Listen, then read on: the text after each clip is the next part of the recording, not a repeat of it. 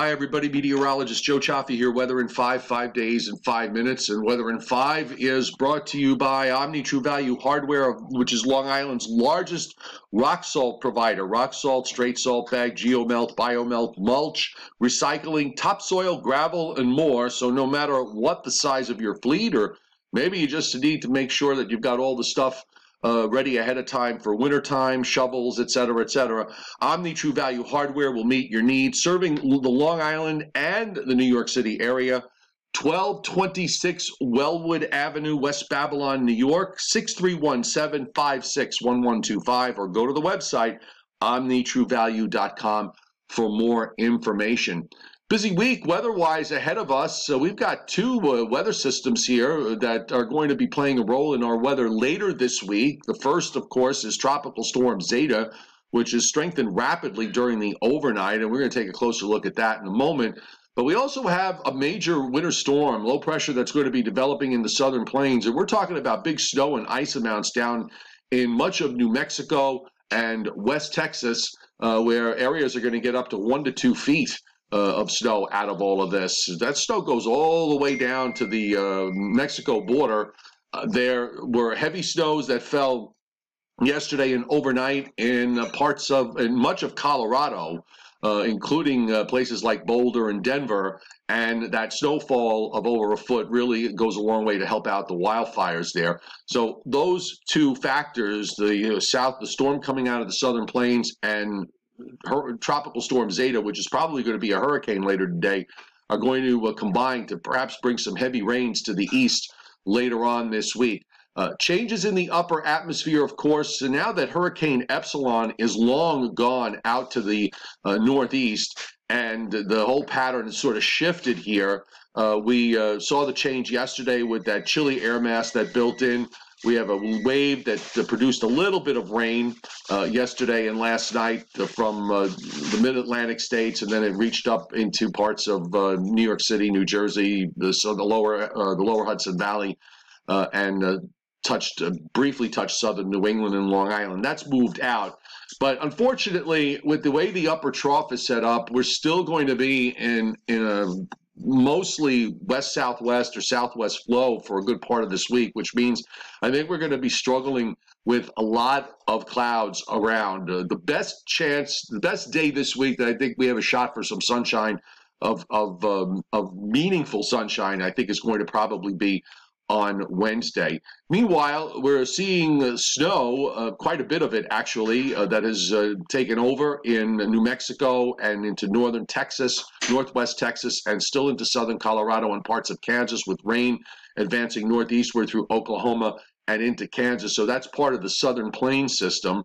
And uh, as far as uh, activity here in the northeast, there are just a couple of light scattered showers popping up on the radar in our neck of the woods, and I think that'll be the worst of it uh, as far as today is concerned. There are more showers happening up through upstate New York and into northern New England. So I, I don't think those are going to be any problem for us today. Obviously, those are not. They're moving away to the northeast. So it's just a matter of whether there's a little, you know, spot shower here or a sprinkle or perhaps uh, you might see a, a, little bit of drizzle. So we're kind of in the same spot here. Stalled front offshore, high pressure to the northeast, keeping us in a raw flow. Temperatures uh, that overnight uh, kind of uh, uh, just held in the 40s. And I think we're going to struggle with temperatures again today uh, with the, the fact that we're going to have a lot of clouds around. Here's the Weather Prediction Center's rainfall forecast for the next seven days, and and mo- uh, just about all of this comes from uh, Thursday and Friday for us. And we're looking for what could be significant rainfall amounts. Even inch and a half rain amounts have now been pushed northward up into southern and southeastern New England, which is good news because they are in a, a severe drought but we're looking at two to maybe three inch rains for much of uh, the area from eastern and southeastern Pennsylvania uh, to Long Island, southward down into Maryland and, and Northeast Virginia. Uh, area showing up with a lot of rain here. Also, some big rains coming in, into the southern plains with that that developing storm, and then you can see WPC's trail of three to five inch rains or more. Uh, that is Zeta. They're expecting it to take a track uh, into southeast Louisiana, which would set another record. Uh, this will be uh, the sixth time uh, that we would see a landfalling storm this season uh, in Louisiana if this winds up uh, verifying. So the other part of the equation, of course, is Zeta, and here it is during the overnight. The satellite was pretty impressive here, balled up convection.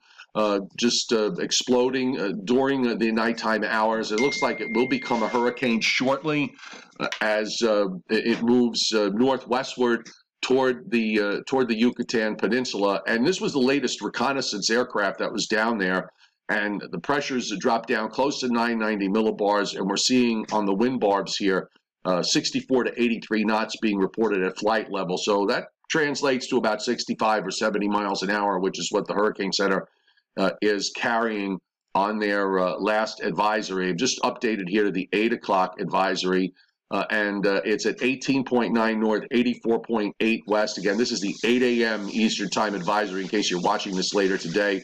Top winds are 70 miles an hour, moving northwest at 9.